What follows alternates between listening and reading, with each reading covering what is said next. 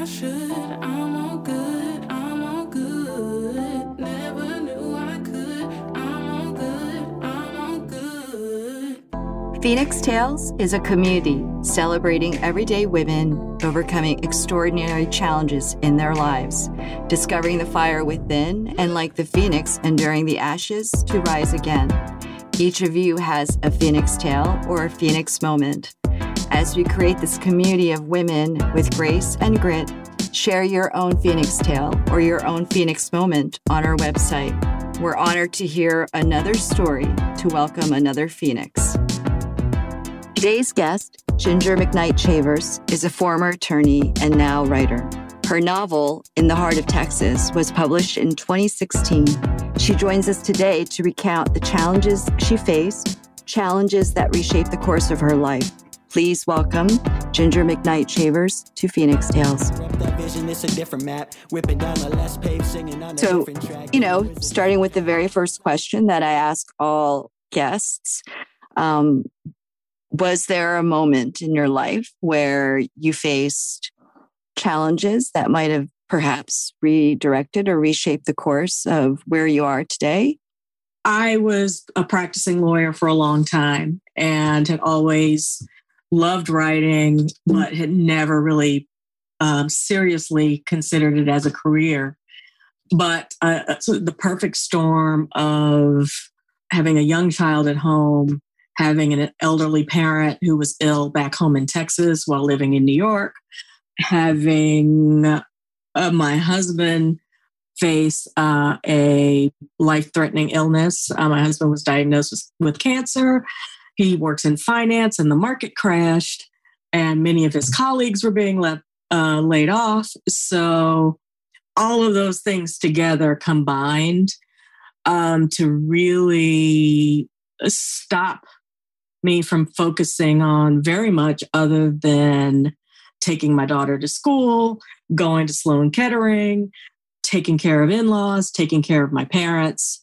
And the one thing that I and I I um, stopped working full time um, just prior to that. And one thing that I did for myself throughout that was that once a week I took a writing course at Sarah Lawrence's Writing Institute just to give me something else to focus on. It was convenient, and I had a bunch of notes and random scribbles, and it was the the nice little hour and a half or so that I did for myself every week.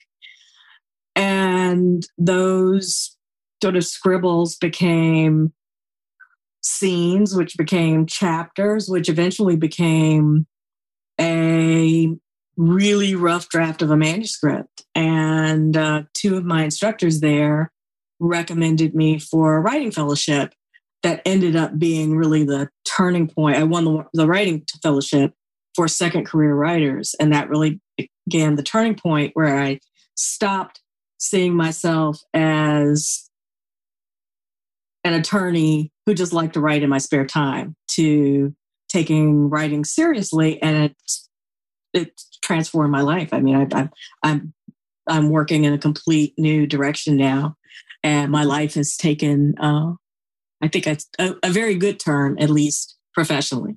So when you talk about that moment and you know that perfect storm of having to take care of your um, elderly mother and your mother-in-law and having a husband face a life-threatening uh, illness and raising a small child and i'm assuming you were working at the same time what was it in your own personal history or in your own personality that kept you getting up and like moving forward? Because I think for any one of us, like any one of those things would have probably stopped us in our tracks, right? Yeah.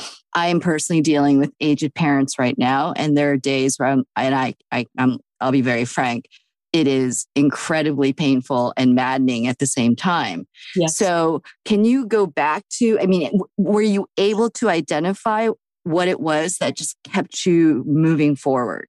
I'm the kind of person that thinks about things and analyzes them before I react for be- for better and for worse because I'm also someone who can let someone something simmer until it just boils over and then then I will snap and it's scary because people don't see me snap that often. and but uh, I, I do have sort of the low boil kind of temperament, um, and that benefited me because in times of immediate stress,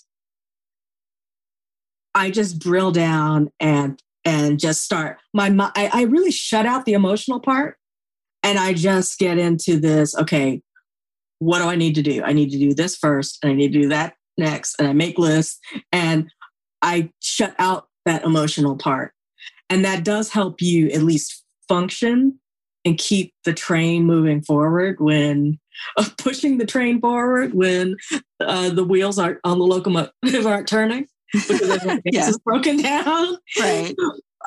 I think also my training as a lawyer, where I worked in the just some god awful law firm experiences, where I really learned a lot, but mm-hmm. um, and it helped me toughen me, and I think focus me a lot and help me become organized. But you're just always waiting for that from that phone call from that partner or that client who's going to yell at you because they right. need something yesterday. So you're all I was I got into the habit of always thinking um, you know a mile down the road and what what potholes are going to arise and how can I take care of this and oh I haven't worked on this yet but let me call this guy and just give him an update so that maybe he'll leave me alone a little bit so I can finish this other task. And I just became this sort of serial kind of multitasker, um, tunnel vision kind of machine in the, and that's that's probably what got me through it. Um, and then, so I know that. So, just to give our listeners just a brief recount of your own personal history. So, you grew up in Texas because the novel was um, set in Texas and you made reference to the fact that you were flying back to Texas from New York to take care of your mother when she was ill. Um, so you went from Texas to Georgetown mm-hmm. and then from Georgetown to Harvard Law.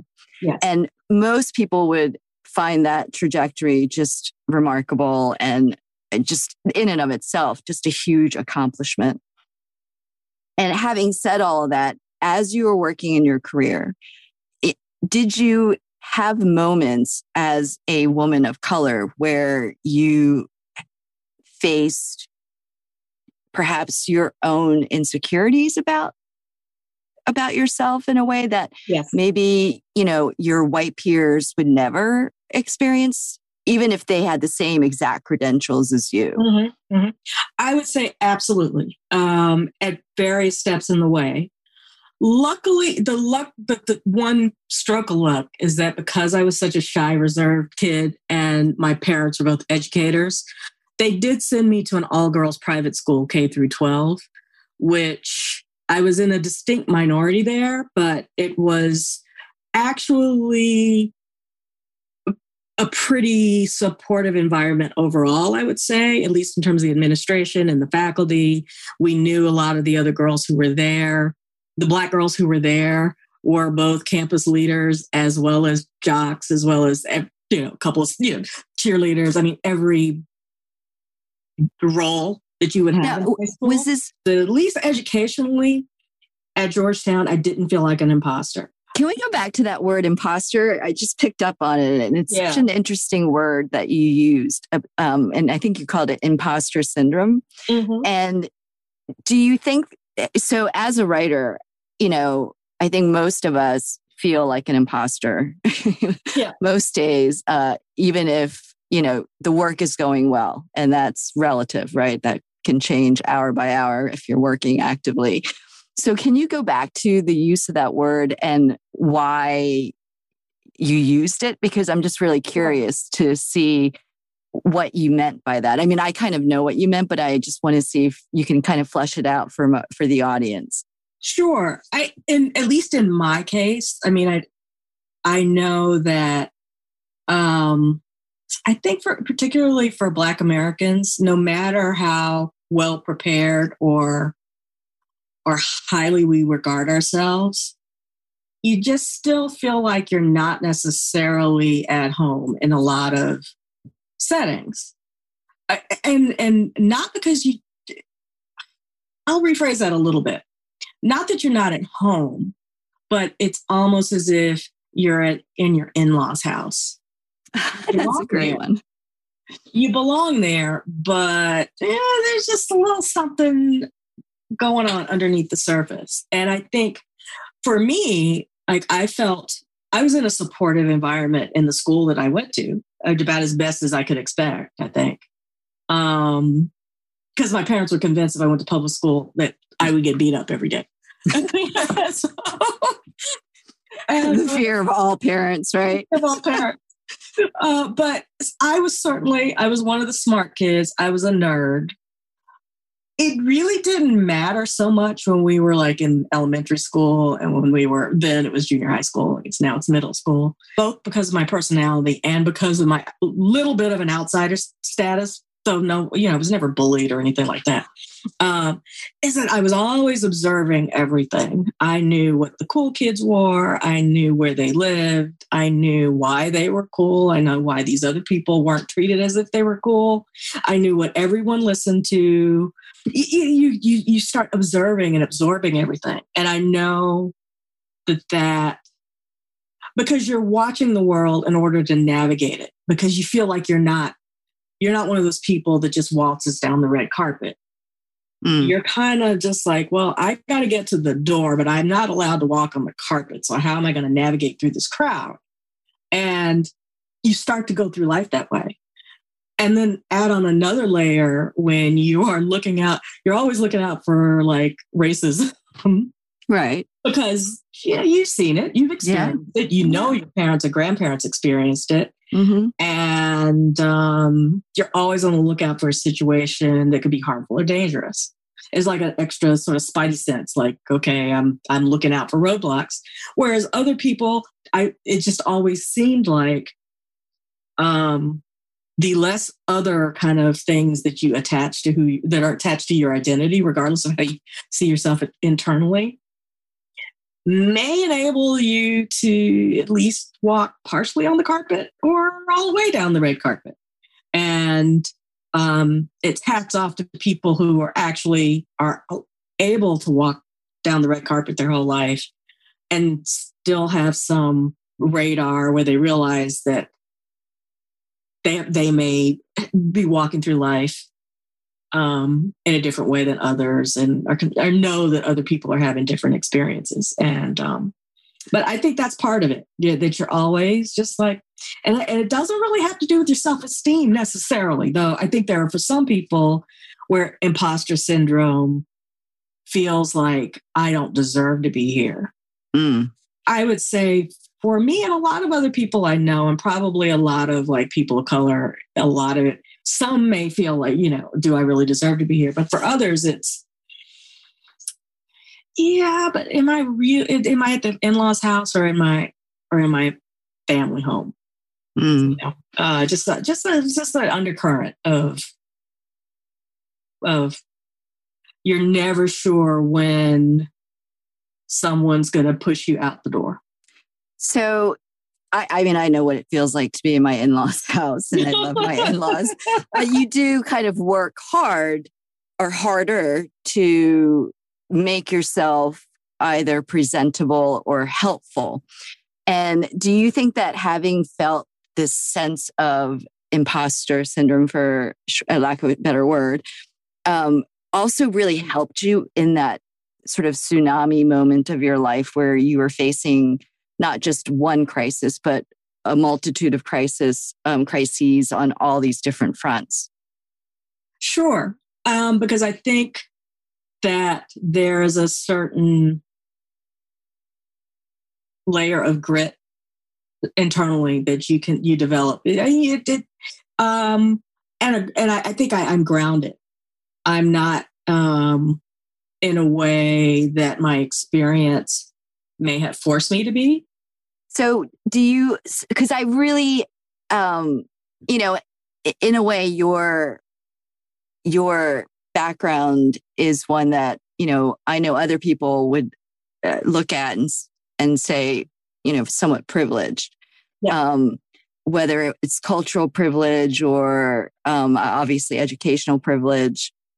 Um, and so knowing that, was it still, do you think, something internally within you or more a product of your upbringing that enables you to move forward even when it's super challenging because you know to get a writing fellowship is one thing but to finish a manuscript and then to try to get it published is a whole different ball game Sure. Um, well, I think at every step of the way, I mean, from beginning of life even to today, um, I'm fully aware uh, that I'm not an island, and even even though we're all on a on a scale of, you know, how many ex how much extra I hate to use the word like privileges, but Right. let's just use it because it's, it's the appropriate term, even though it's become loaded. You have everyone's going to face obstacles, and it is a blessing to have really supportive and grounded parents and grandparents that were very active in your life. And it's very, it's a, it is very, you have very good fortune when you grow up in a house with books and with parents that are educated, even though they're not well off, Mhm. but who are really invested to exposing you to things and making sure that you have more opportunities than they had. Um, that's a that's really a position of great fortune where um, you know I wasn't alone and I was really supported.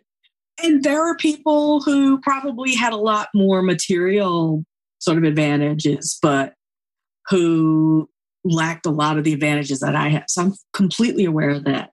And then certainly when I went into to, to be able to accept a fellowship um, and walk away from a job that we at that point in my life when i when all these crises crises were happening we were in a much more stable and secure position financially to to weather that um, than a lot of other americans. So that's certainly very very fortunate now with the publishing process now certainly like the publishing industry is going through what the music industry went through a while ago Mhm. even though I still don't think they're fully they're fully out of denial that that's what they're going through. But um, so whereas in the film industry and the music industry, there are many many different tiers of options where like indie, for indie films and indie music uh, production, there's really sort of the big five, and there are you know, smaller presses and everything, but you, you they're harder to find. Um, they're not as well known. Um, or financed because my book was published from a small publishing house. Yeah. and so the fact that I did have the time to do a lot of scouting, I did, I had set aside some resources for to do a lot of my own, to, to, to, to invest in my own book promotion and everything. Um, but I, you know, after years of just trying to get an agent and, um, and then also I, I would say that, it, you know, not everybody got what I was trying to, what I was writing because it didn't fit neatly in, in, in a box. I, I mean, I think it's pretty, you could neatly say that it's sort of upmarket women's fiction or whatever the category is, but, um, I think they call it like chick lit. yeah, yeah. Yeah. but um it still was a little you know there, there were things about it that were a little different probably because the protagonist was a woman of color and there's a lot of stuff about you know her family and their experience and race and, and all that that um i that's dealt with maybe a little more frankly and not in a as um I know the word. Hopefully not in um a more generic kind of um formulaic way. Mhm. Um but uh and then also like but and probably even more importantly, um, you know, people not knowing how to sell it. And whereas I know exactly how to sell it. I mean, Black women are the biggest demographic of readers in America, which, Mm. you know, if I know that fact, I know they they've had that data. Um, it's only been written in just sort of generic newspapers. and I know these people. I belong to a lot of these organizations, and there I know everyone I know is in a book club. I can't seem to sustain a book club, but everyone else I know is in a book club, and they do. They read a lot of books, and all of the black organizations have conventions every year or every other year, and they you can sell books there, and there are just so many vehicles um, to market your work and to reach readers that are really supportive and really enthusiastic and like a variety of fiction. So, um, what I found is that, and then, you know, getting into the word of mouth is that a lot of, because there's a lot of humor in my book, a lot of friends will recommend me to book clubs because they've just written something, some literary masterpiece that's really heavy. And then they, they all need something a little lighter as the next book. So I get a lot of those, uh, those um, second recommendations, but but it's very it, as a fiction writer um i don't know i've just been more surprised that more people who manage the industry haven't sort of done the work to think about i mean they they think about it in terms of true genre fiction romance novels mystery novels um crime novels, there's a real audience and they know how to target that audience and speak to that audience. And there certainly are um, imprints that reach out to people of color. Not that the audience is just um, readers of color. That's the other thing. Um, but a way to reach those readers who are very enthusiastic. Um, but I found a way. You know, I, I, I went with a small press. Uh, I hired my own publicist. I um, had already plotted out what I wanted to do and who I wanted to reach and how I wanted to do it and Mhm. created a budget for it and what I thought was reasonable and called up basically I called on friends and and um you know and just I was very fortunate also that so many people you included have been so generous and supportive of me getting my work out there and and I was really very focused too. And this probably my having a business law and and an entertainment law background um, helped me was that I was very focused on what I'm doing is trying to build pl- enough of a platform such that when my second book comes out, I can build on that. I can have already have readers. People will see, oh, you know, I can I can help lead people through the process rather than helping them imagine it. So, can we go back to that? I know a lot of my listeners are women of a certain age. And, um, you know, I I know women who have left the workforce Mhm. for years to raise families, now finding themselves um, kind of empty nesting and taking real inventory of their own lives, right? And finding that the skill sets that they might need to re-enter the workforce might be outdated. Yes. Um, and so what do they do? And so if you could so if you could offer, I'm going to ask you two separate questions. One is if you could offer women in that particular situation any bit of advice about, you know, how do you re-engage with the world beyond carpool and taking care of your children? And then the second question would be, how do you um, how do you allow yourself the permission, right, to follow a passion? Like you followed your passion in a moment of crisis, which I find just astounding um, and incredibly inspired.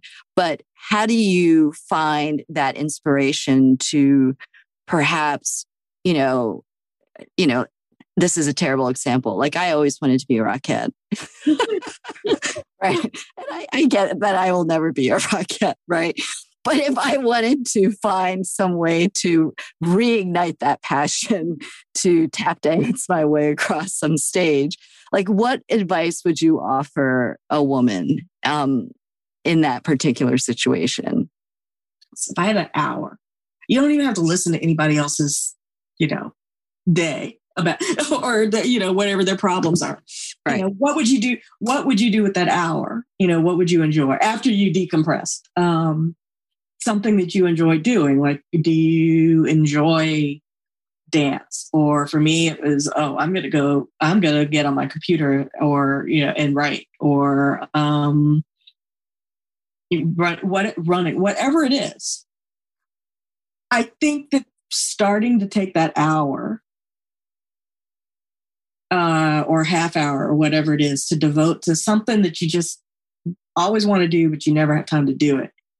That helps because it just trains your brain to think about things other than your family. Because that does, like I said, you're training your brain to focus on something else. And then you may rediscover something that you could use in your imagination, you know, in terms of either a new um something that could become your new profession or just a new thing you introduce into your life. Now, certainly for me, writing is something like you, you have a concrete, if I write, I can publish a book. So that's something that was much more easier for me to translate into a profession.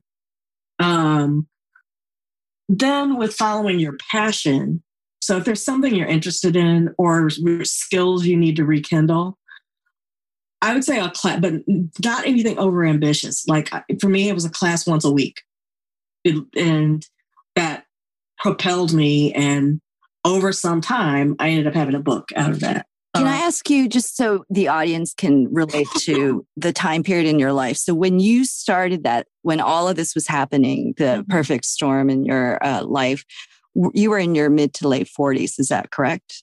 Uh, I was no. Um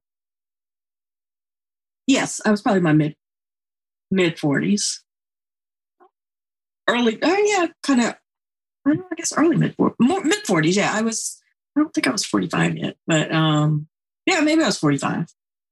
So, you were in your mid 40s. 44, 44, 45, yes. I guess the greater point of what I was trying to ask, which is that, like you did, like the Phoenix, you know, you really just remade your life at a point that most people couldn't imagine doing that, right? Um, yeah. and frankly, I mean, I had been writing not with a serious focus towards getting pub- getting anything published, other than occasionally sending like a little bad short story to a contest. Um, since I was single, I mean, I was just playing around because it was my just little release um, from working in law firms and and big companies, but but not with any structure, not with any timetables, just playing around. And um, then I, I sort of got halfway through a first novel that just wasn't going anywhere. Um, when I, w- I was married, but bef- before I had my daughter, and it was in within the time that I decided to pick that back up.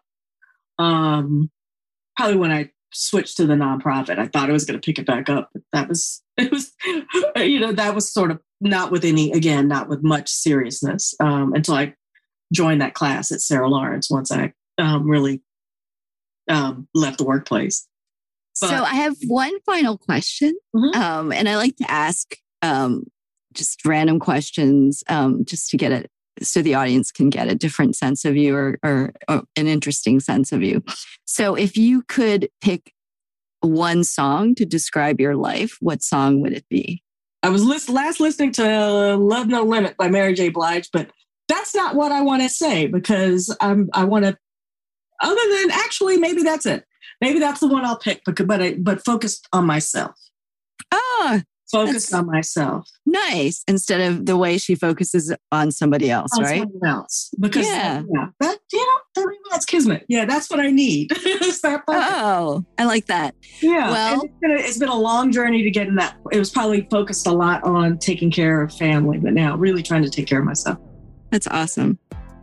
Thank you for listening to today's episode of Phoenix Tales, a show about women overcoming challenges and, like the phoenix, to be reborn, their lives reimagined. Make sure to tune in to our next episode to hear another inspired story. I am Yuliana Kim Grant. The show is edited by Podigy. Music is by Ryan Pruitt. It's like a dream, so let me never wake up. I was so hung up on myself, just like a stick in the mud. A little time, a little patience when I got tired of waiting. Then I found that gem within me sticking out of the mud. And they gon' ask me why I do it, I'ma say this because we gon' be the best on earth, just like we be out in rust. Pass behind me like a book bag, hanging down a coat rag. Focused on the future, not that coulda, shoulda, woulda. If you enjoyed today's episode, please leave your comments on the platform where you get your podcasts. If you think you have a Phoenix Tale, please send us a note on our Instagram and Facebook pages. If you just want to stay connected to Phoenix Tales, once again, you can go on to our Instagram and Facebook pages to get all the latest updates.